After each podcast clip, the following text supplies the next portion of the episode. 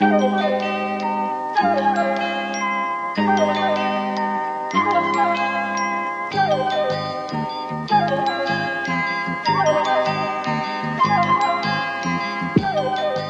and welcome to this uh, free episode of TF It's the free one. every week. Uh, we That's are right. we are coming to Once you live, It's not as a other matter of fact, uh, from on top of London's best new attraction. Hmm. Uh, no one can stop talking about it. Everyone is gathered here, I assume, to see us or this fantastic attraction, whatever it is. Um, I think it's going to be a feature of our fair city for a very long time. It's the London Mound. Yeah, everyone. We built a mound. We built a kurgan, or uh, you know, uh, Hmm. so, some kind of like uh, Yeah. funerary monument, but made of We built the Kurgan from the film Highlander no, uh, in Marble Arch. and and everyone's here. We've paid eight pounds to walk up the mound. I love that literally it's in a part of London called Marble Arch, so called because it has a giant fuck off marble arch for no reason. And Yeah. the dumbest architectural feature of Marble Arch is now a big mound. yeah, well, it's look. That's why they call it mound. Yeah, yeah. Well, welcome to mound. It's very Uh, important here- to, build mound. to build the marble arch and then dwarf that marble arch with an artificial hill. it's the man where we used to hang the nonces. Yeah, uh, that It's is- culture. Simple uh, as. And with us on top of the uh, fantastic London Mound, uh, it is friend of the show, returning guest James Meadway, who I believe now has access uh, to um, free premium spirits and also ten percent off at Bath and Body Works. James, welcome. Thank you. Yeah, just admiring the view up here. Uh, it's quite quite something Well, there, on the there, mound. There are some bins. Mhm. Uh, no, uh, uh, for for those of you who may not be uh, in Britain, um, you may not be familiar with the British Hmm. tradition of incredibly incredibly shit public displays of uh, sort of art uh, performance, various sort of awful installations that seem to cost millions and millions of pounds. And um, in this case, are is a big pile of, of a big scaffolding that, that well not that big even an 82 foot pile of scaffolding covered in some sod and some mostly dead trees Oh, not sod. and You know, there's a shortage of that at the moment. The, the thing Hmm. is, right? It, it it's arrayed in sort of a way that the the slope is very high, right? Because it's a mound. Uh, in order to get the trees on this, what they've done is not plant the trees on the sod. What they've done is they've cut through, put the tr- put the trees in a pot within the scaffolding, and let them poke out of a hole. Mhm. It's just it, it's a tremendous experience. It looks like Tremendous. it, it looks like a hill rendered on like a PS One. well no what what happened what happened is PS1 Hagrid is, is- the game's keeper. the, the draw distance in zone one is actually very low. The ground is quite glitchy around it there. kind of rem- it kind of reminds me of like the terrain that uh, the type of like uh, grassy terrain that you'd see on like Warhammer boards. Ooh, yeah, absolutely. Yes, flock. Yeah, yeah, or model railway. You know, somebody with a real model rail- railway fixation has been allowed to. well, James. so what happened? What's happened here is uh, they've spent a pro- so uh, Westminster Council has a 150 million pound plan uh, to basically bring people back into uh, the city of Westminster following the pandemic. And personally, I think uh, building this. Scaffolding with some dirt on it was a great way to spend two million of those. Hmm. Come and get the novel coronavirus on a mound. Everyone wants to see the mound because you have a fantastic view of the area directly around the mound, which includes some bins and a traffic roundabout. oh, I live around the mound. and and like some and some big roads you oversee mm-hmm. what, what i was going to say was that like i don't i thought people were initially a little harsh about the mound in the sense that like if it was this public area that you could like maybe hang out in like maybe you could sit on top of it um Oh, like no. perha- perhaps No, that would be a good allowed. but like not only have they like really fenced it off really fenced it off but it's like very likely that if people try to use this mound for the kind of so-called public purpose it was designed for i.e. to like maybe have some space to like hang out with your friends and everything like it's just going to be really heavily policed as they look Yeah. for teenagers like special doing mound nos. unit. We're gonna we're gonna have You're like SO nineteen rappelling down onto the top of the mound and to eventually kick you off yeah of it. and eventually like it will either be used is like some guy will either use it and buy like and and build like a dumb house on top of the mound um Mhm. or Mhm. it will be used to hang nonces or like people suspect Mm. it to be nonces but i feel like those are the only Yeah. two logical like endpoints for the mound They should conduct tests on nonces, I think, on the mound. I think they should do like ducking stool, like putting them on he- under heavy rocks and just see what happens. So basically, what the uh, it, you might not surprise you to know. Flora Gill coming up with some ideas. it might what to do on the mound. Auditioning for the role of Nonce Finder General. That's it, right. It might not surprise you to know that the mound is part of a now. Apparently, it's to do with climate change. No. But Oh, is it to give everyone in Westminster somewhere to like crowd onto and higher ground when the I, entire I think Muhammad Al Fayed, when he eventually dies, should be buried in the mound.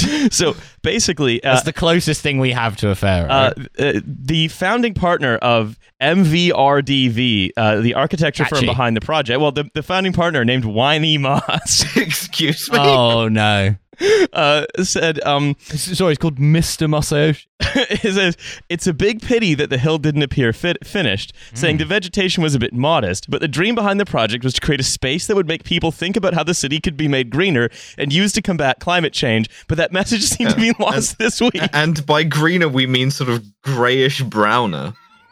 Yeah, that's right. I mean, it, it fits, I think, into a sort of great British tradition of um of public art that is just sort of a bit sort of like massively overthought and incredibly Mm. shit. Mm. Like we are amazing at this. We're amazing at like having a guy paying like 20 million pounds to like have a guy string up some fairy lights on Hyde Park to promote a conversation. the thing is, right? Oh, like yeah. it, it's more dismal than any of our previous things because, like, we we have this history of public art, as you say, and especially in London. Like, whether that's New Labour's sort of like circus project of putting up a big Ferris wheel and a big tent, or like Boris's more grandiose things of just having a bridge with a park on it, uh, or like a cableway or whatever.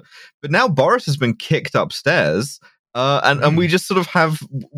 I, I don't know. What, what, how about we do a, a hill?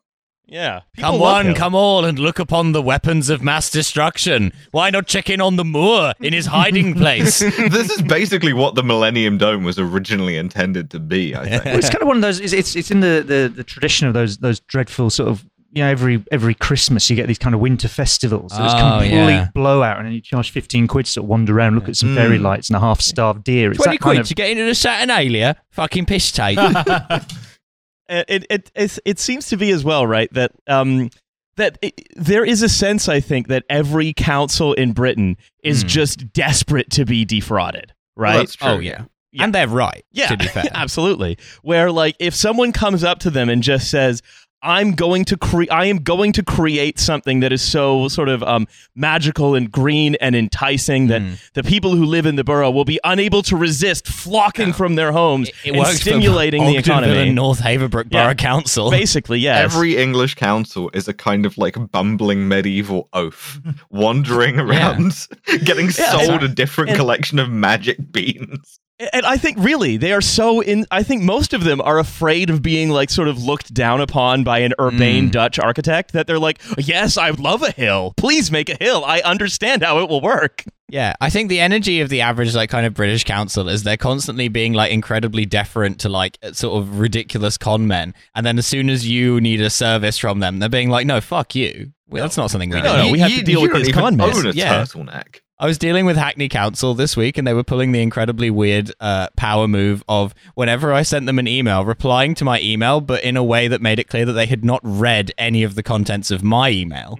And they're just sending me like, okay, well, we're not going to read your email, but have you considered this? And it's like, well, I have considered it, and I wrote something about it in my email, which if you'd have read it, Yeah. you wouldn't have said this to me. I, I- it's. I think it's. They were very busy, uh, presumably uh, buying like a Big a, mound. yeah, big mound. Well, no, the uh, Westminster already did the No, mound. the, Yeah, the- it's it's the something else. big That's hole derivative. that the big mound is the excavation of. the Hackney The hole would be ideal. Yeah, they're gonna We're build gonna a- kick them in, Sparta style. oh yeah, we're gonna build a big hole. We're gonna have that. And the thing is, yeah, yeah, yeah, spend eight quid to go and look at the Hackney Sarlacc.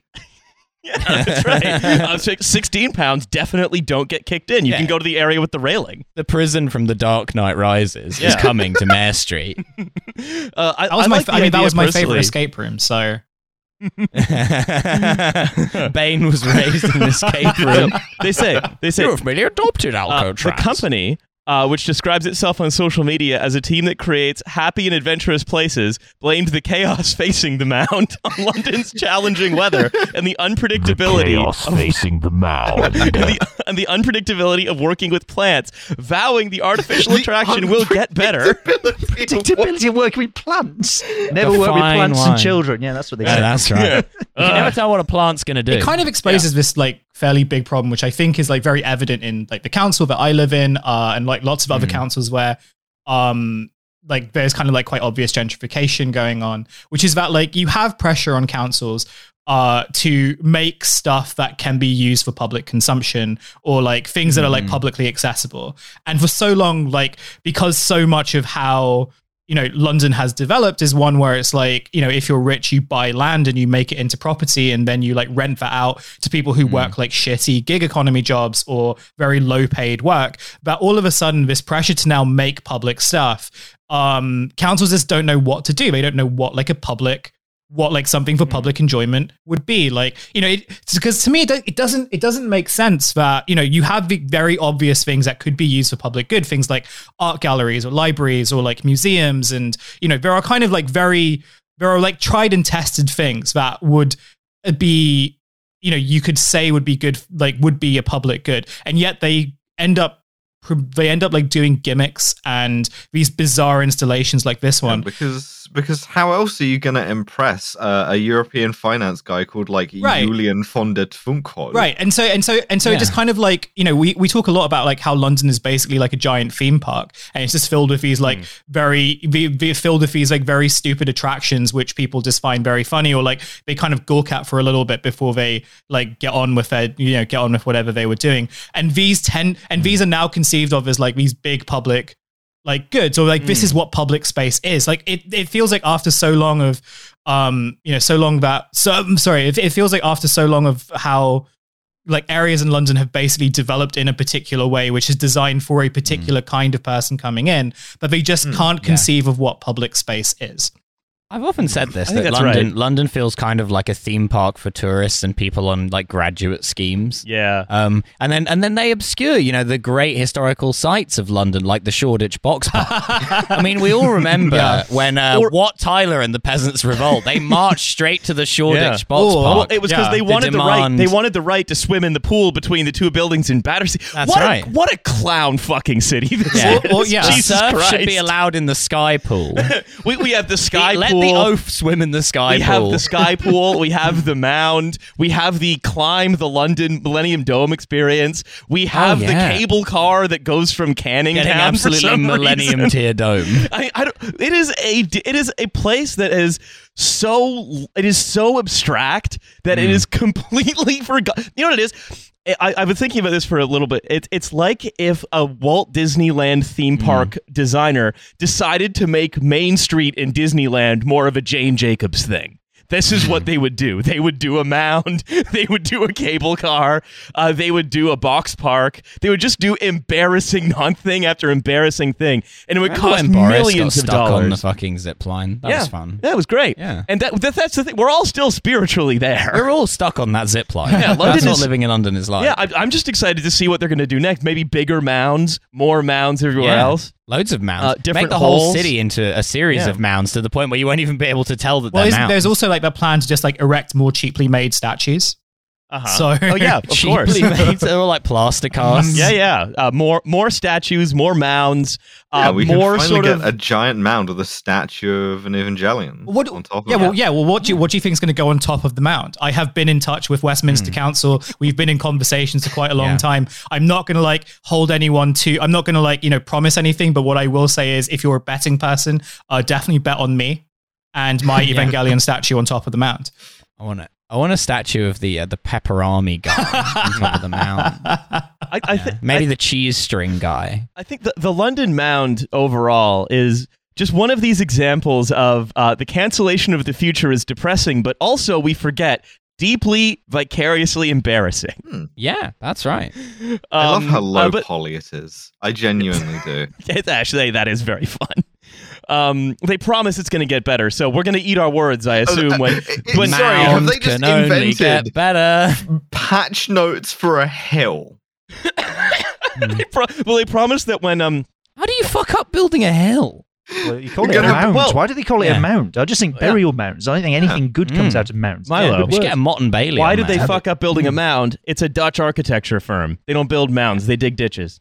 Ah, of course. That'll be why. Yeah. Yeah. You see, the interior of the mound is interesting. It's actually filled with shoe polish. That's right. Anyway, um, so that's the mound. And look, Mm. maybe when like when we update, um, when we update to spring, they'll patch the mound, and Yeah. like the plants will look more realistic. Get like it will be mound like of higher the year poly. DLC. Yeah. I mean, I, I, I, I mean, hate it when the Chinese tourists keep clipping through the mound. I mean, this- it really I- takes me out of the okay, experience. so I thought I was done with the mound. I have one more thing to say about the mound. never be done Okay. with the mound. Oh, the mound is like it's the it's the sixth mic basically. Here's an idea: Ma- mound and pound. Is Yeah. that anything? Uh, sure, why not? Yeah, Yeah. go up the mound, get a pound. Uh, uh, it costs eight pounds, so get a pound off going up the mound. Yeah. eight pounds to go up eighty-two feet of stairs and look at a car and look at a big road. Yeah, Uh, awesome. but- I which love is- the Edgware Road. It's great to look at from above. Which is ooh, k- kebab. oh, oh, there are some guys smoking shisha over It's, there. it's also perfectly in height to have your view of anything else blocked by trees, which is just great. awesome. And they said, they said, well, we didn't plan for this because when we were planning for it, there, there weren't trees in in bloom there. and there Yeah. never will be again. No. I mean, it's the the the the obvious like it, it feels like they made it up as they went along. Mm. Um, but the the other thing was like if you look at the design renderings, it actually looks like a quite sort of lush bit of greenery that sort of erupted Yeah, yeah. from the plaza beside Marble Arch. But Mm. of course, that could never have, po- have been executed. But much like so many of the companies we talk about. The point of the design was just to get the thing sold, and now the Dutch architects are just like, "What are you going to do about it? you bought the mound, buddy." we talk about the bins because Dutch Don Draper just being like, "Yeah, it's sound as a mount. You got to buy it. It's gonna look great." Tell me about the bins. The bins. uh, Okay, so in every photo that I've seen of the mound, uh, the entrance to it, where you queue, is just surrounded by Mhm. like a, a, a long uh, stack of council uh, wheelie bins, dumpsters. Um, And also, there's like an unfinished construction site with no apparent work going on on it, directly next to the mound. So, like, even if Yeah. the mound had been good, uh, the second Hmm. you perceive anything on the periphery of the mound, you remember that you were in London, which is not a functional I city. mean, it's it's Ah, just it's fuck. just Britain, right? Like a Yes. a, a sort of Britain mass, a intrudes massive on the mound. yeah. Are they doing Yeah. the Greek tax evasion thing? Where, you know, like in Greece, you only have to pay property taxes on renovations to your house if you complete the renovation. So, like, every house in Greece has like a tiny bit of scaffolding on it. Who- Who can say? Yeah. But I, I think I, I think we have to put aside our mound for a while. Put aside, it's time to put away childish mounds. Yes, Um, I'm done with the mound for now. Okay. Uh, I, am I done oh, with the, the, mound mound? will be back. Am I done with the mound forever? No, we will be talking about the we will be talking about the mound again I love Mm. the mound so much. because uh, Yeah. I, I want to get into an, an article that James has coming out for Open Democracy soon, um, which sort of is a kind of part two to what we talked about in our the s- mound. Well, yeah, it's, it's he wrote an article about the mound in Open Democracy. In a sense, Yeah. he sort of did. Um, in, in as much as the article is about James is looking very well, uncertain. in, in, in the sense that the the article is about what wither the active state now that sort of coronavirus has Mm. forced that to happen.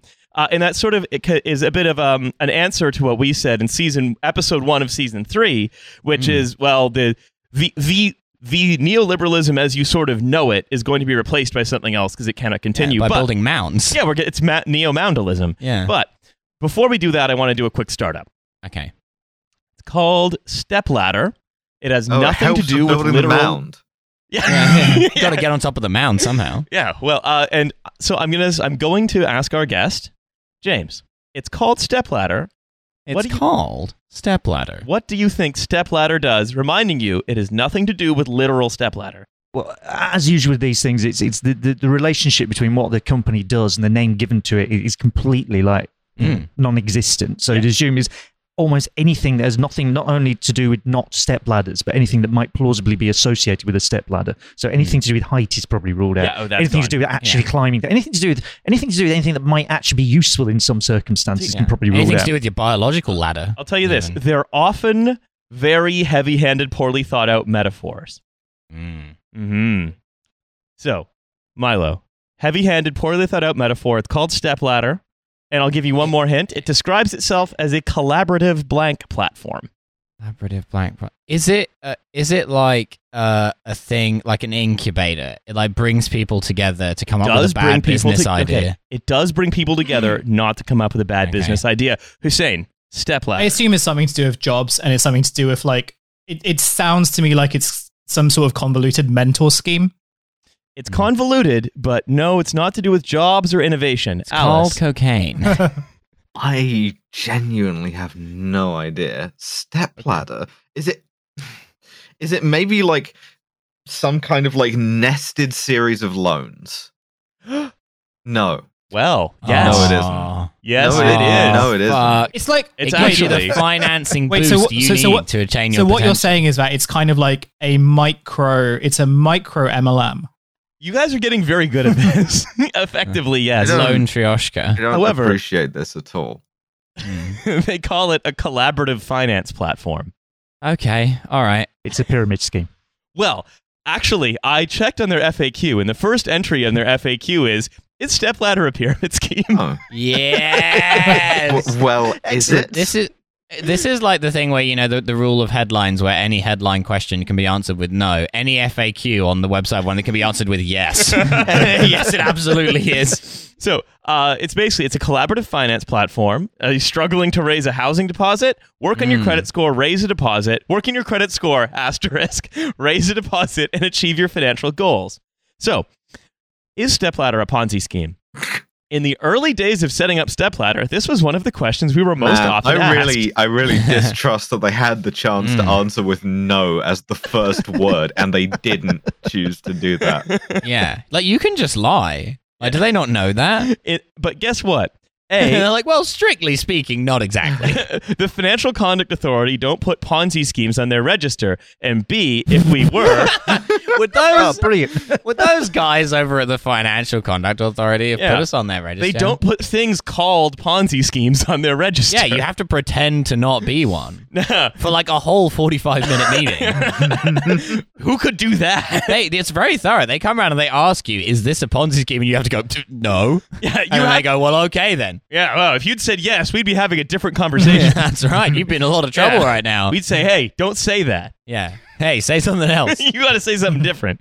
Um, B, if we were, we'd have closed down by now, or if you you'd have read about it in the press. Ah. No Ponzi scheme has ever been long running or successful. No, here's the thing. Sorry, sorry, that's their actual answer. Yes, that's their answer we from can't possibly be a Ponzi scheme because we'd have been caught if we were a Ponzi scheme. Yeah, exactly. we, we filled in the form that said we weren't, and everything's fine. Could a criminal do this and then like a little bit of juggling or something? So, and then people go, "Ooh." so um, basically, they say uh, uh, it is a a we- a method. So it's peer to peer lending. Uh, it's a method of raising money. Um, and basically, what you do is you sign up, uh, and then you join with, with a goal. So let's say you want to raise ten thousand pounds towards your housing deposit. Sure. You then get sign. You sign up. You get put into a circle with Okay. other people who want to raise Right. ten thousand A drum circle. Yeah. Mm. you each pay into that pot of, of money, let's say 500 pounds a Mhm. month or whatever. Right. And then as soon as there's 10,000 pounds in it, it gets randomly allocated to one of you, but everyone has to keep paying in until all 10,000 pounds is raised for everyone. We're genuinely Right. getting closer and closer to Tontine, the startup. Yeah. T O N T O N T N. Um so basically right it's a bit it's instead of having a deposit it, and again this is just ways that we're sort of um solving the housing affordability crisis uh, or sorry ways that startups are coming in to quote help solve the fin- the housing affordability crisis uh, by instead um preying on people who Yeah. are trying to afford a We'll house help you over leverage yourself. And how do they make money from this? Oh, hell. They charge a simple, a tiny, a microscopic 5% management fee. Oh, only five percent. Only 5%. Oh, Yeah. it's five percent. Have I got this right? It's a lottery. Uh, well, you're guaranteed to win at some point. Oh, like the lottery. Fantastic. It's Yeah. a lottery. All right. So, yeah, the lottery. If you buy 14 million tickets, you're probably going to win. yeah, uh, it's it's basically so it's let's say there are ten of you. You're all putting in ten thousand pounds a month. You all want to raise ten thousand. So you're all putting in thousand pounds a month. You want to raise ten thousand pounds. So for ten months, each of you puts in thousand pounds, and then each month, one of you will receive the ten thousand pounds. Um, but again, minus the uh, quite onerous 5% management fee taken by the company, that all they've done is sort of put you together. And then they also make money another way, which is by connecting you to the kind of mortgage broker that will accept a loaned deposit. Because once you have your Ah. deposit, you still have to keep paying. Yeah, of course. Yeah, and um, the only mortgage brokers that will accept a loan deposit, generally speaking, are ones that charge relatively high interest. Fantastic. So what we've Sort of done is we've cr- l- yeah, some sort of lone marine animal.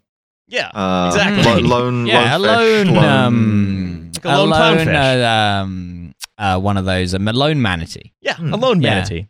Uh, also, uh, I checked. It Stepladder is not covered in the financial services compensation scheme, which means if it goes bust, you are fucked. Oh. Ah, Yeah. well, that's good. Yeah, yeah, but uh, and, and the thing is, right? This company has received, um, I would say, uh, quite a bit of uh, almost puff press coverage. Yeah, from us. Yeah, Right now. obviously. Hey, uh, and this is financial advice. You should go invest in this company. it's not Oh, financial. of course. legally, it's not financial. Legally, do not do legally, do not do that. Uh, uh, uh, d- d- no, do Don't not. do it illegally either. Yeah, don't do anything. Yeah. Um, don't, you, don't, don't do anything. That's our advice. It's not. It's not investment advice. Neither Don't do it. invest in it nor don't invest in it. Yeah, d- we are offering you contradictory, non-existent advice. You, know, Uh, um, you, you can just go jack off instead. This So is anyway, jacking off advice. you might be asking, well, hang on, what? Ha- and also, by the way, again, this Yeah. this uh, company is Mhm. funded to the tune of again millions of pounds by various London-based VCs because it's a London-based Ah, company. Of course. Uh, uh, only only a British company could be like people saving for a housing deposit. An American company would be like figure out a way to like turn your house into something they can rent you. A Yeah, British yeah, yeah. company would be like, "Oh, he's saving for a deposit. Fuck him." Yeah. I think that's the wrong accent for Yeah. the kind of guy who's Yes. running this yes, company. it's true. This, Mm. yeah. Oh, did you know there are some people who don't have a housing deposit because they haven't had the foresight to have wealthy parents? well, I say, uh, you know, uh, uh, Hugo, I think we can get in on this. I think there's a market here. And if you don't finish, if for some reason you're not able to pay, you get kicked out of the circle and given your money back less the fees, which means it's basically a savings account at negative 5% interest. Fantastic. Yeah. You're buying German government debt. Basically, yeah, Yeah. but with uh, none of the security, and also you Mm. can't do anything with it. No. Uh, if, if if anything, it is less secure than German government debt because at least like you know the ECB may print money to, to pay that debt if it's German, maybe. Um, yeah. So that's uh, this is the, so they're basically saying, oh yeah, actually this is this is actually done all all around the world like this. You know, in uh, where people in like Brazil or whatever will have community. Ogdenville, Yeah. North Well, Haverbrook. they Yeah, say nobody's people in ever Brazil. been scammed in so- Yeah. like Brazil or somewhere. Yeah. Uh, would a scammer be a Nigerian general? uh, no, so basically, it, it is it is a way that like community like communities in Brazil will raise money between them in a way like this, where everyone's like, I want to get a new dishwasher, and then like they will pay into a fund and do it like this, right? But Yeah. these guys have do figured sponsored flexos in the town square. these guys have figured out a way to Yeah, basically make that evil. to make that uh, profitable for them and their investors, and uh, dangerous and risky for you. This, unlike many of the startups we talk about on this show, is actually very profitable. I would Mhm. imagine because this is just like you just take people's money for in exchange for nothing. Well, well, all, Yes, all I'm thinking is that Yeah. you know there's there's there's like five of us plus you know. Yeah, Yeah. Uh, that's I've true. Uh-huh. yeah I've got I've got an idea if anyone's interested. Okay, Yeah, we should. uh, is it is it a tontine? Is it a trash future mound? yeah, that's right. Ex- Exactly, that's right. We should put in um ten thousand pound each, uh, so that we can buy I, a I- mount. I see immediately one problem here. Yeah. Mhm. Yeah. Well, okay. Well, look. we just don't tell Nate, and we just build a mound at the new office. yeah, I think I think we could our really. one parking space is just a fucking mound. I really it. think we could make a great mound. Yeah. Look, Yeah. if we just create a tontine to fund this mound, I think we can bring it I all think together. people. I think people would come to see the Hackney Mound. We're gonna build. We're gonna build the Hackney Anyway. Mound, and we're gonna do it with this uh, extremely stupid form of Yeah. finance. From the from the mound, you could see the uh, the uh, junky shit uh, that uh, was taken uh, on the parking space next to ours. Uh-huh. Uh, you could yeah. also see the Sainsbury's. yeah, this, you could see that. No, that would be blocked by the You, building. you, You, you could get see the that. Shoreditch Box Park, and if you look really far ahead, you could see the Croydon Box Park as well. Yeah, a view of all the box parks. Or we could get one of those, um, you know, coin-operated binoculars. on the front. That's how we recoup the Yeah, money. but it takes See, now four- we're thinking like business people. Four two-pound coins for thirty seconds of looking through the That's binoculars. right. Yeah. Uh, the binoculars do not work. No. Um, no. They're a uh, kaleidoscope. yes, that's right. It's a viewfinder of, of all Mm. of, of pictures that of it's a viewfinder of different box parks. yeah. It's got pictures of us in there. yeah, why not? Yeah. Uh, Look at that's a- cool guys. Yeah, picture of that time we went to Russia. Yeah, exactly. It's just me, Riley, and Karl Marx. Yeah. No. Um. So that's uh, that's stepladder. Um. And uh, I I want to sort of now put aside childish startups. Mm. Uh. I'm putting it with the mound. Yeah. Um. And I want to move ahead to Our offices are at one the mound. yeah, one- one Mound Street. yeah. Um. Where uh, James, you and I have sort of spoken about this. Uh. Sort of for quite a while now. Um. Where. Our, our, the, a question that sort of is is I think has been on people's minds ever since you know COVID happened, um, is what is wh- how is capital going to organize itself now that the sort of um, the heady days of sort of China's accession to the WTO, um, the, the the the sort of the promise of the um, tech boom 1.0 Mm. or what have you are now basically dead, and we must and in order to secure its uh, its precious returns, um, a more sort of nakedly political uh, solution is required.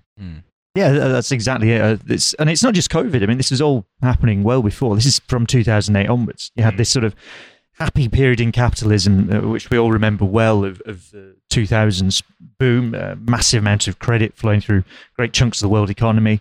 Uh, no return to boom and bust if you're Gordon Brown, which all sort of comes crashing to a halt around about 2007, 2008. Mm. And it's been limping along, at least in sort of North America and, and Europe ever since. It's not really limping along if, if you're in China or if you're in other parts of the world. But that, that limping, that failure to recover growth and productivity growth and all the other things is is what's driving this sort of political turn, or at least it's one of the factors driving it. So, in other words, instead of saying, okay, we're going to invest and build these companies and there'll be loads of growth and everyone's got jobs, you say, uh, can we develop a relationship with our government and get money off them in some way?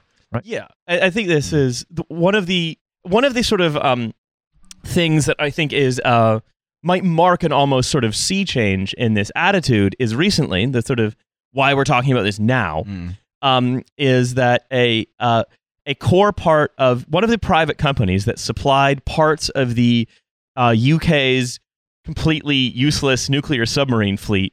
Um, Yeah, awesome. yeah, went had got into some trouble because it was a massive defense contractor, and that is just in, your entire This industry. This is just a mound. your entire industry is nothing but boondoggles, right? Mhm. So, uh, Sheffield Forgemasters, this company, uh, which sounds like someone that makes Warhammer 40k miniatures, to be honest. God, it really It does. do- yeah, it does. It also sounds like a company Alan Partridge would be doing like a private event for. Uh-huh. The Sheffield Forgemasters, they're very serious people then. Isn't some kind of joke? Um, They forge Warhammer figurines. These are men of battle. I read, I read that in the ad copy. Yeah. uh, Is- Isn't Games Workshop like the most successful company in, in the entire country at the minute or something? Oh, Share price has gone Yeah. through the roof last yeah, year. Yeah, yeah. we're gonna and, Probably, and the yeah. government's gonna nationalize it. Uh, No, but um, so what happened was this company was in trouble because the whole sector of defense contracting is sort of nothing but a bunch of boondoggles, kind of just sort of floating along because they're they know that the government's sort of their buyers of last resort. But First of all, let us say that uh, this is not a boondoggle. the F 35, we get asked this a lot. It's not a boondoggle. Yeah. Look, many people are asking us if it's a boondoggle, but would a government contractor create a boondoggle? Yeah, this is a very different kind of doggle. First of all, this isn't your mom's doggle. Uh, no, so um, but that essentially what happened is this company was then nationalized. The Ministry of Defense has purchased Sheffield Forgemasters, and I think, technically a kind of sausage. and I think, I think this is different from.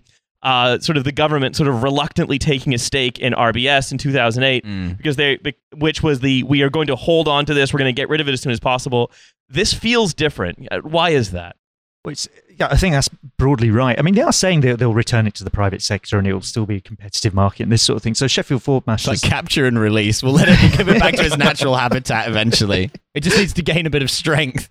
Yeah. So, so uh, it- that's roughly what, what they say they're going to do, and then they never do. RBS Mm. is still, you know, great chunks of it is, is owned by by the government here. Uh, in this case, it's it's different because they they're sort of they, they're directly going out and saying, okay, we need to get hold of this uh, particular company, Sheffield Forgemasters, because they produce very you know, high quality steel for various bits of, of, of defense. Uh, and they want to make sure that steel is being supplied because they've got all these extra bits of defense they want to do at some point in the future. So, in other words, they're deliberately intervening in the supply chain to try and hold the thing together rather than in a state of something like panic, where if RBS collapses, like the rest of the whole economy falls down the big hole it, it leaves behind it. Yeah, So the big hole that we built in Hackney. Exactly. Yeah, so it all hole. disappears down the economy hole sometime Yeah. in 2008. So Yeah, you have to nationalise it. so, so it's, uh, what a very different world it would have been if that happened. so, so they, they nationalise it in a sort of positive, if you like, uh, way. They, they, it's it's something where they, they want to get hold of the supply chain, get the thing running as they would see it properly. And and it's and it's an, it's an intervention of a kind that, that we've not you know, rhetorically for forty odd years at least. You've had governments that basically say we can't ever possibly do this sort of thing. You must nationalise nothing. Everything must be decided by the private sector. So in other words, it's it's a turn against neoliberalism. It's another part of this big turn. You see, not just here actually. You see it in America. See it you know across Europe. Similar sort of uh, things happening. And I, I think when we say it, it- when you say sort of turn against neoliberalism, and I sort of will turn uh, back to some of my co-hosts here, right? I think it's very easy to think what you mean is turn against capitalism, when what you really mean, I think, is capital has capital has sort of uh, has decided it does want the state to do certain things to solve certain problems for it, right?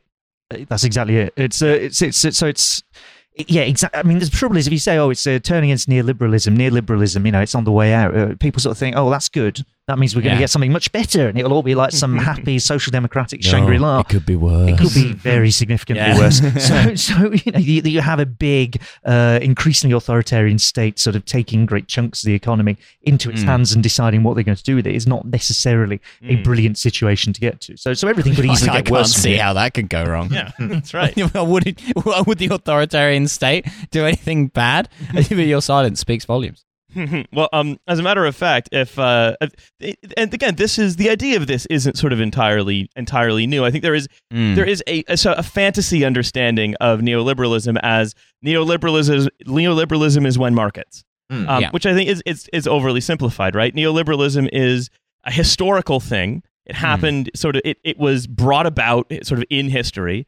It has its historical sort of uh, uh, rise, sort of uh, propagating itself throughout institutions at the global level with free trade, at the domestic level Mm. with things like welfare state, uh, with anti-trade unionism, welfare state, uh, ro- um, uh, residualization, all this stuff, and um, and that it's uh, but that the state is very active in doing this.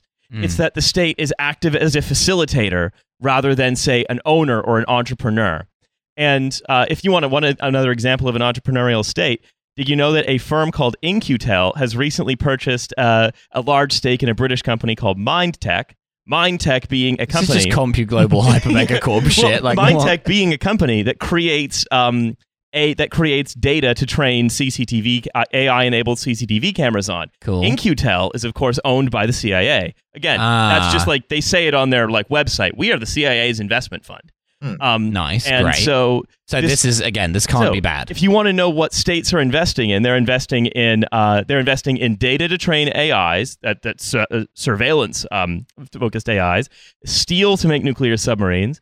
They're also they're investing in um, and but what the, what what are they investing in versus what are they not? I mean, Alice, we were talking about this earlier Sure. today, right? Sort of this this this history, this decline and fall, this demarcating what n- that the the big gray ideology box, as you call it. It, Yeah. um, well, yeah. I, I think it's possible to make too much of this as like a a, a symptom of decline of neoliberalism. I think Mm-hmm. it's certainly we've seen that like uh that we're, we're sort of in crisis mode because Mm-hmm. You know some contradictions have been heightened and now things are Oh, getting no. a bit a bit difficult for capital sometimes uh, particularly if you want to do stuff that uh, seems uh, important to you maintaining that that economic system whether that's like Mhm. having steel to build things with or uh, you know having cctv cameras to watch people with or whatever um, but I think it's it, it's possible to make the mistake of believing that um, this this is sort of a some grand retreat from neoliberalism, b done by people who really believe in neoliberalism, right? Hmm. Uh, and that that's a distinction I think it's important to draw. There's like there's a couple of like ASI freak shows who look like haunted Muppets who really do believe that Mm. like the free of the markets, the free of the people, right? But like Mhm. for the most part, the ideology at work here is still basically just uh me and my friend should get rich and everybody else is just kind of like gonna have Yeah. to deal with that. Um Yeah, it's been much harder recently here at the farm. You know, it's not been so straightforward. We've had to cut back on some of this stuff. You know, uh, Gary the plumber is not calling me back about the apartments we own in Kettering. it's been trouble getting hold of him. I think he's going through a divorce. We've had to fire some of the twinks who suck me off. oh no, not, not easy, them. you know. Yeah. We're all suffering. I, I genuinely though, I think it is a case of like kicking the can down the road. I think it's a it, it's a way of like uh keeping these things in house for exactly as long as you need to to get them working, and then doing the catch and Mm. release thing. Um, and just kind of hoping that the problems go away on their own, which is very funny to me. I also do this. Trouble is, some of these steel companies, you know, if the government touches them, then their mother won't take them back. You know, you think you're doing the right thing, but actually, it's it's tricky. No, I think that's that's broadly right, but that's how that's how neoliberalism came about in the first place. There are a few like real ideologues out there, Milton Friedman, Hayek, you know, these sort of people rattling around who have a, a clear vision about what they want to get to. But but for Mm. governments, for the most part, it's just a series of adjustments around some ideas of what they want to do next. It's like you know, Margaret Thatcher doesn't arrive as prime minister in 1979 and says, right, here we go, neoliberalism, that's what we're doing. That's not what the 79 manifesto uh, says. It's just some small adjustments that start to take on something of a life of their own. So Mm. so it develops as a series of responses to crisis. And what you got at the minute is a whole load of people who may well sort of believe various versions of neoliberal horseshit about uh, markets and, and you know private enterprise and whatever else, but Hmm. they're having to work in circumstances where, as you said, Alice, it's sort of a series of crises and a series of problems. So every kind of partial adjustment they make leads them further and further out of uh, the the previous neoliberal system, which, which, as I said, I think since 2008 it didn't collapse all at once, but it's been in, in a bad way and it's been some form of retreat ever since then. I, I think one one of the things, right, that and I think this sort of brings together a few threads that we talk about quite a bit is Mhm. that most of the growth in value uh, since 2008, especially in markets, has been big mega cap tech companies that all lose money and don't really do anything. What they do is they Oh no, they make money. this is the first I'm hearing of this. they make oh yeah because you, you go into a fugue state once you st- and well you think about what the next thing the twunk hole capital guy says. oh says no, my investments in Smolt um, but are they still going? but that what I think we, we say like what neoliberalism cre- what neoliberalism creates is as you say Alice my friends and I get rich and for a long time the paradigm of how to do that after 2008 was oh all we need to do is inflate the value of these assets because money is going to be cheap and free forever Yeah. um, and that's sort of Nothing what bad ever happened.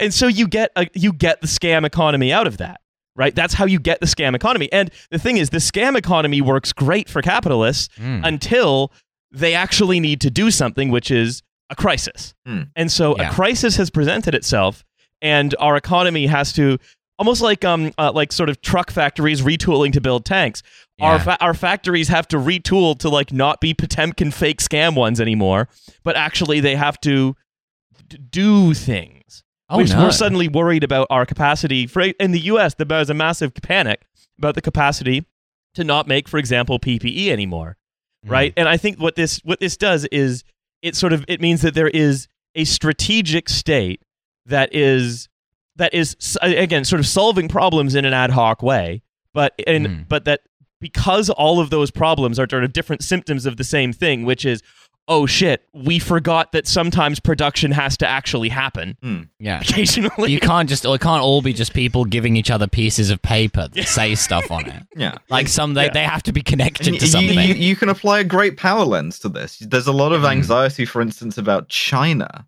uh, as like Yeah, I know. China, uh, both from people who like uh, falsely believe that it is not a capitalist economy, and also people who are Hmm. afraid that it might be a capitalist economy that works better than ours because Yeah. uh, it, you can make people make things Mhm. rather than Hmm. just Because- pieces of paper saying That's that they're exactly going to make. I mean, the that- thing. that's that's a big that's a big driver in the US. I think. I mean, very very clearly, right? Successive governments. Donald Trump did this, uh, as we just mentioned. Uh, that, that China was his big obsession. Biden has arrived with exactly the same sort of focus on we have to deal with China, and there's a real panic that for the first time, really in what sort of 80 years, 100 years, the, the US isn't necessarily the world's leading technology uh, economy anymore in some key sectors. I mean, look at Huawei. Mhm. Huawei produces 5G better than anybody else on the planet. It does so Mm. Chi- the Chinese government has subsidized it hugely for a long period of time. But nonetheless, it's Huawei that can do this. It's not some American company that can do this. So there's a, there's a panic, uh, an attempt to kind of reorganize and get the state uh, to, to sort of intervene. Uh, in a way that you know we, we haven't seen for, for the last 40 years or so of sort of various versions of neoliberalism where Hmm. you're Hmm. just not supposed to do this sort of thing. Yeah, and I I think th- this sort of accounts for neoliberalism as well as a historical phenomenon. But I think it's also worth talking about uh, in its institutional dimension, right? Mm. Because as as we mentioned, right, there are the institutions of the of neoliberalism as we as we describe it are, as we mentioned, the WTO is like the the granddaddy one, Yeah. right? Uh, but also, for example, the uh, the Job Center and the D- and the DWP that is also an institution of neoliberalism because it is dealing with say like la- because one of the things that uh, the, the state has to do is deal with labor market fluctuations, The right? job centers where they make the jobs. It's really build Yeah. the jobs, yeah. Exactly. You need jobs for the Yeah. economy, so that's that's Yeah, good. job coach, that's a job. Yeah, Um, exactly. But uh, that, that but that you I, I mostly yeah. work in the Potemkin business. There's a lot of money in it. You'd be but surprised. that the the state so the state needs to do things in a certain way and that Mm. um you you might so you you might ask yourself sort of as we go as we sort of find ourselves transitioning into an era of um different and crucially probably worse um you need to ask where where is it neoliberalism in retreat and where is it not because it's certainly not in retreat from the job center Hmm. it's it's not in retreat from the job it center loves the job center. it's also not in retreat from our moronic public procurements, such as the Mound, No. um, which again is, is I think is Ah. a per is is a perfect um, sort of uh, uh, uh, farce to the uh, to the of, of neoliberal public procurement, which is of course we must encourage people to come to this place so they can shop. So we're going to look at a bin. we're gonna private we're going to have a bunch of like Dutchmen come and build a hill by a bin. Um, uh, do- what yeah. what will uh, what will the Americans think if London is the only global capital without a nonce hole? but You know? but uh, that um, uh, if you um, if you want to think about sort of the the institutional transformations, Mm. unemployment insurance in America becomes much more generous. It becomes it, it sort of things reverse to something like that. That this this force is dialed back for a little bit. Mm. Uh, again, not permanently. Uh, but then on it, uh, in Britain, we handled sort of the labor market dimension of like handling this actual crisis that required actually governing and doing things with uh, through employers, right? So Yeah. institutionally, we handle it in a way that is much more, I think, friendly to that other Mhm. paradigm, right? So it's not so simple as well. Uh, neoliberalism ended uh, on as soon as COVID was declared a pandemic. Rather, it's like it, it was confronting all of these other crises in different ways in different times. Again, each sort of stumbling forward in an ad hoc way. Mm. Uh, but always the question they're answering is how do we make sure that everything stays functional just enough for me and my friends to keep getting rich? Yeah, and I, I mean, you can like think about this as an extended experiment Mm. in uh, forms of forms of capital that are going to successfully defend me and my friends getting rich, like that natural party Oh, yeah. of government. Uh, and and you can see what the, the sort of the threats to capital are in uh, Yeah. w- which which forms of it feel obliged to like triangulate to what whether it's like uh, you can have you can have a bit of technocracy in in Mhm. your capital you can have a bit of like uh, right wing nationalism in your capital even occasionally triangulate to the left and be like you can do Hmm. social you can do social democracy with your capital Yeah. uh, Want a caramel waffle in your capital? You can have a caramel yeah, waffle. well, pretty much yeah Yeah, more or less. Mm.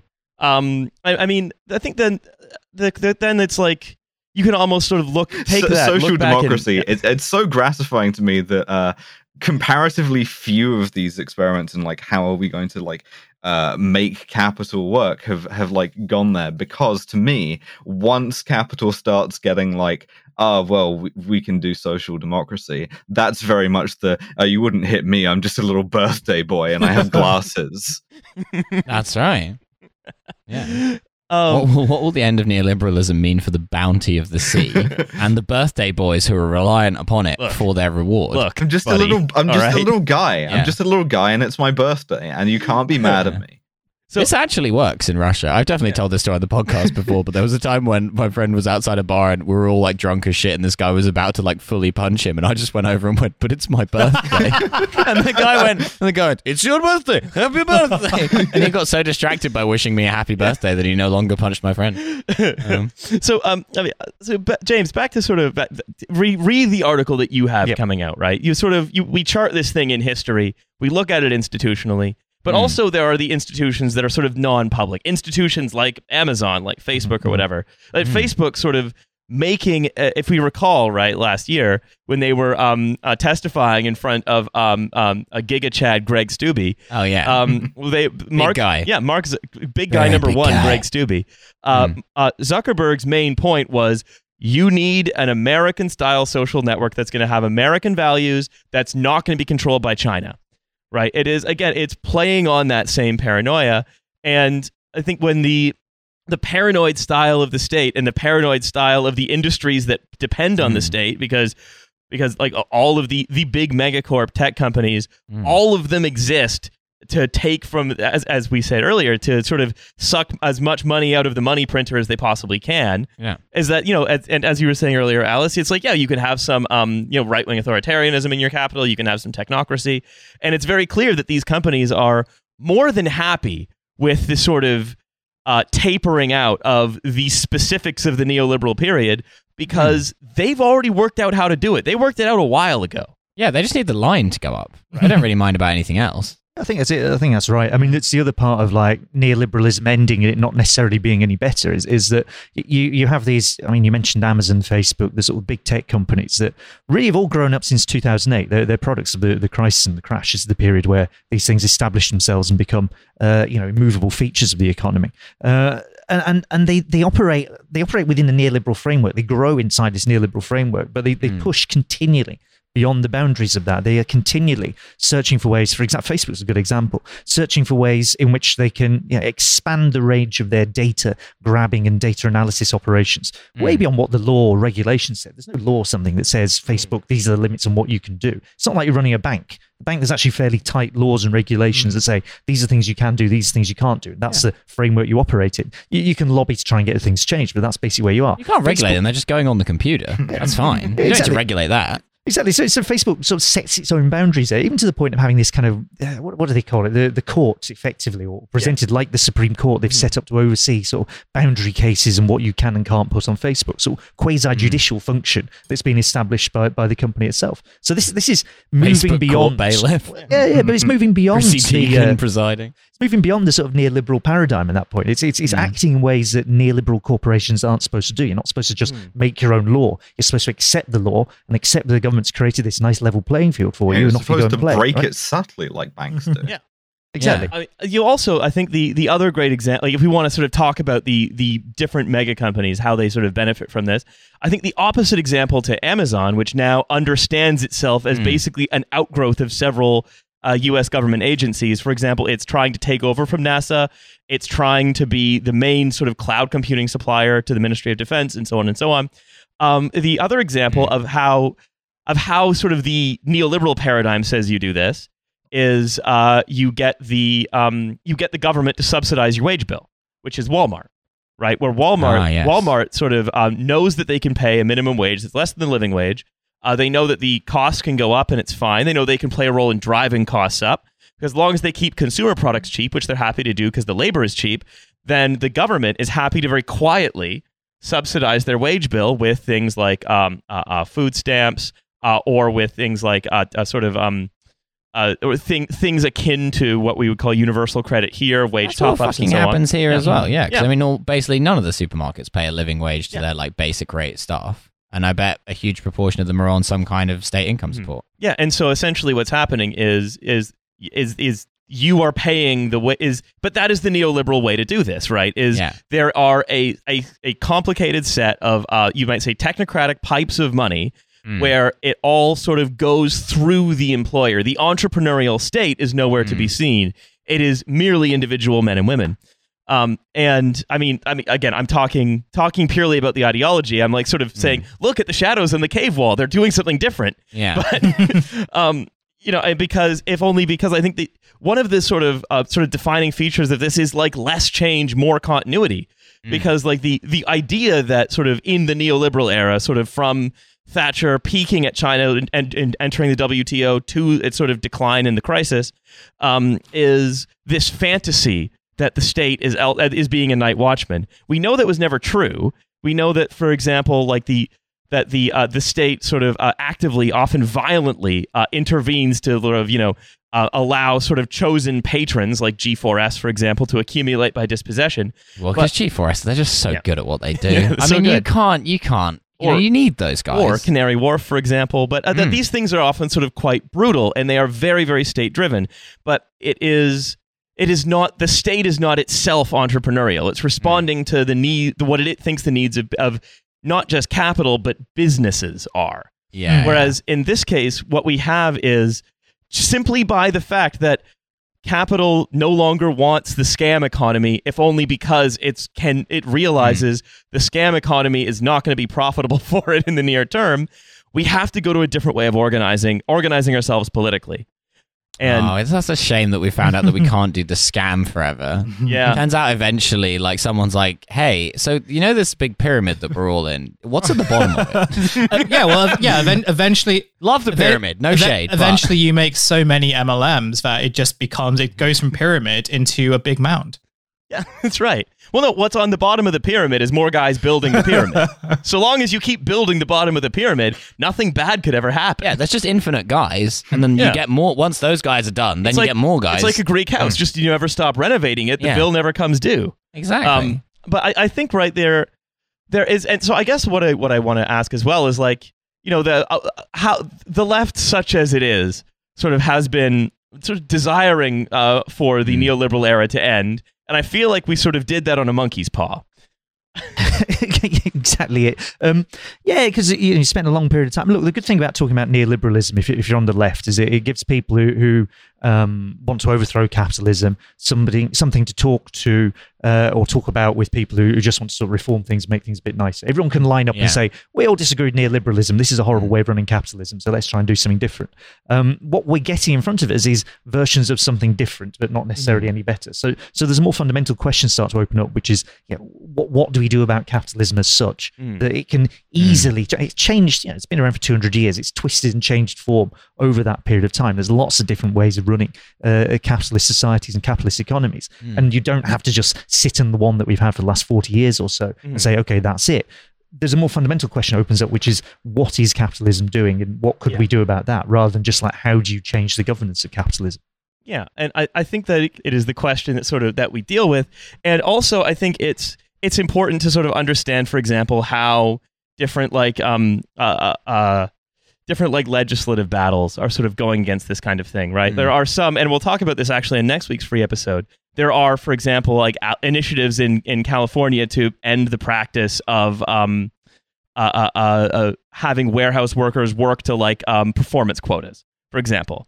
Right? It is there are there are there is being fought um, legislatively, but I think the important thing is for now, from an ideological shadows on the cave wall perspective, is uh, I th- it's time to stop talking about neoliberalism unless you're talking about history. Yeah. I think. I think that's where we're getting to, and we're going to get there quite rapidly. And the, the problem you've got is is is there's a sort of version, particularly on the left of the history, where it's like neoliberalism is a sudden eruption, a sudden break, rather than something that appears gradually over a period of time. Right? If you take Britain, there is a series of defeats for the left and the trade union movement. Most obviously the miners, but you know the steel workers before that, and then ambulance drivers uh, sometime afterwards, and uh, print workers. It's somewhere in between. Uh, the left itself is defeated in 1983 general election inside the Labour Party. The, the, all of these things happen, and there's a battle to create neoliberalism, which, which only really appears in its, its sort of finished form in the 2000s under, under effectively under under New Labour. It's a very very neoliberal government. I mean, increased spending, this sort of public spending, but it's still very very neoliberal government. And and instead we we if we have a version of history which is like this arrived all at once, Yeah. rather than like this was assembled piecemeal, we'll get this process we're in at the, at the minute wrong as well. It's not like one day you wake up and neoliberalism's over and you're in a kind of authoritarian state capitalism. Yeah. It's more like, you know, the thing is being assembled in front of us. So there's opportunities to change how it's being put together. Oh, it's Looney Tunes. We're just in the car and we're putting the track down in front of the car as quickly as we can. Yeah, and, and then uh, Karl Marx said that eventually your arms get tired and you can't put the track down anymore. Basically, And then also, there's a big fake tunnel that's Yeah. been painted on the wall of the cliff. so I mean, uh, A- Alison Hussein, how does that idea strike you? This idea that is that is we're we're we've sort of built as much as we can in this direction. We're sort of building in another, but you know, behind the great and powerful laws, it's still capital. Yeah, I mean, I like broadly agree with that. I agree with like basically everything that was said. um like one thing I've sort of been thinking about a little bit is like really kind of I didn't want to call it post ideology um because made partly because I can't do the Zizek impression of it but also just because I'm not I think that might be a bit of a reach but it definitely like feels as if and for a long time it's felt as if um kind of conversations about this being either the end of liberal uh, neoliberalism or like an extension of neoliberalism feels kind of misplaced and it feels kind of misplaced on the basis that there doesn't actually seem to be like a real strong ideological um like Hmm. even within like conservative and right-wing like movements that I've been watching. There doesn't seem to be like any real commitment to an ideological goal. What seems to just be the case and like I think you can also see this in this real kind of impulse and demand to kind of keep on trying to ignite culture wars um, is this real distraction from the fact that like ideologically the people who would have identified as neoliberals like really genuinely think beyond like the ASI freaks like they probably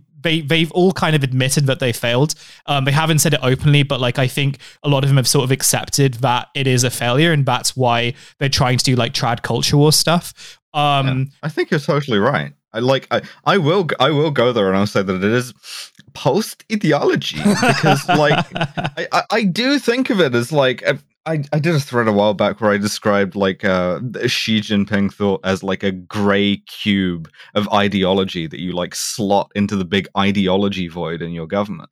Mm. Um, and it's like uh, uh, that's not a unique to unique to China thing by any means. In fact, it's kind of the opposite. It's it, there's there's nothing there, and I think the culture war Mm. point is a very perceptive one. Is there's just like you just have to like sort of triangulate, and while these people were Mm. always hypocrites, and while they are always to some extent, you know, uh, treat uh, treating any sort of ideological Mm. thing as like largely disposable, now it feels like it's just it even more so there's just like there's no point in buying into an ideology because you can just you know just do whatever just import one Mm. I, mean, I, th- I think that that you can even connect that back to sort of what we were talking about about sort of um uh something like GB News, right? Mm. Uh, which is ju- it's which is it's sort of Yeah, cra- tune yeah, in after yeah. this. which to, is uh, it's, it's it's it's that's what we make in this country. We don't even make in this country now. Um, uh, good culture war. T- It's all sort of crappy, done on the cheap. Uh, sort of just just puking out lazy shit from the yeah, U.S. but like it's it's not even like it's there's a single uh, a single Yeah. direction here because look at Yeah. look at the extent to which uh, American transphobia has managed to like just adopt wholesale uh, stuff from Britain. It, it- Yeah. all of this stuff is just the, the other big thing that I think about is um uh the the various like heads of uh the Ukrainian governing party, Servant of the People, which Oh, was boy. which oh was boy. elected My, my friends. el- elected on the basis of a fictional TV show, uh, which Hmm, already says a lot. Uh, announced their Yeah, on of GB News. their dedication to Xi Jinping thought and to like uh, studying China as an example of like uh, the the way forward. And that Hmm. that to me is just the perfect example of we don't have an ideology. We better fucking get one. Where can we get one? Well, we'll just file off the serial numbers from this one that like seems to serve us better than whatever America's doing right now because Yeah. it occasionally allows us to do stuff. Yeah, exactly. It's the it's the the question. You know, what what do we what do we make here now? Um, Mm. Yeah, I don't know. Posts, Bo- all them Yeah, boxes. post We- ideology. yeah, we- yeah. I was gonna say we make we make the finest turfs. Uh, they the, the, tur- the turfs are the turfs are distilled uh on top of uh from the top of a giant mound. Uh, so you get the Too bloody so you right. get so you get the cleanest you get the cleanest turf brain. Um, when you get Yeah, it. that's right. the Yanks have gone soft. They can't make their own transphobia we've- anymore. we've Have give- come to us. We've given the mound bangs. um, no, um, so I, I I think this is I the think mound is a women-only space. I think this is I think this is probably uh, a pretty good place to uh, to park this one. Mm. Um, so I just want to say, James, thank you so much for coming on and talking to No us. today. Thank you. And to all you out there in podcast land, thank you very much for listening. And don't forget, there is a second episode of the podcast available for five dollars a month. It is on- stored inside the mound. It's stored inside the mound. it's five dollars to get into the Yeah. podcasting mound. Well, no, it's eight pounds to go up the mound. Five Yeah. uh, five dollars to listen to the podcast episode that's sitting in the mound, Grand old Duke of York. He had ten thousand men. He led them up to the top of the mound. and it cost a lot of money. Yeah, it did. Yeah, Yeah. and they all saw the bins. Yeah, they all Yeah. they cost eight hundred thousand pounds. Mm. Um, Um. So anyway, The mound collapsed under the weight of 10,000 men. excuse me, eighty thousand pounds. wasn't rather. built for that. Um. Anyway, all all of that being said, uh, what are we doing as our bonus episode? We are going to be going up north. We're talking about Scotland in our bonus episode, Oh. specifically Never heard of that. Going up north. the town of Cumbernauld. That was Ah. Newcastle. No, I know. It was just because Riley said we're going up north. Ah. Yeah, and you so- didn't let me finish where we were going. Oh, it's yeah. Scotland. Oh. Uh, Oh, we're talking about Cumbernauld. I thought you were going about Billy Connolly here for some reason. you know, Uh, it's fucking. I'm stuck in a mound. I'm never going to mention the name of the place they, ever what have they built this mound for then? It's, it doesn't make any sense. I'm Yeah, looking at bins from up here. Well, you're- quit this course. You're talking about it. yeah, Yeah, that is true. It started a conversation. That's what we make. We make columns, posts, and mounds. Mm. Anyway, yeah. from one of the three of those three things, uh, we Mm. will see you again in a couple of days in the bonus. Bye, everyone. Later. Bye. Bye bye.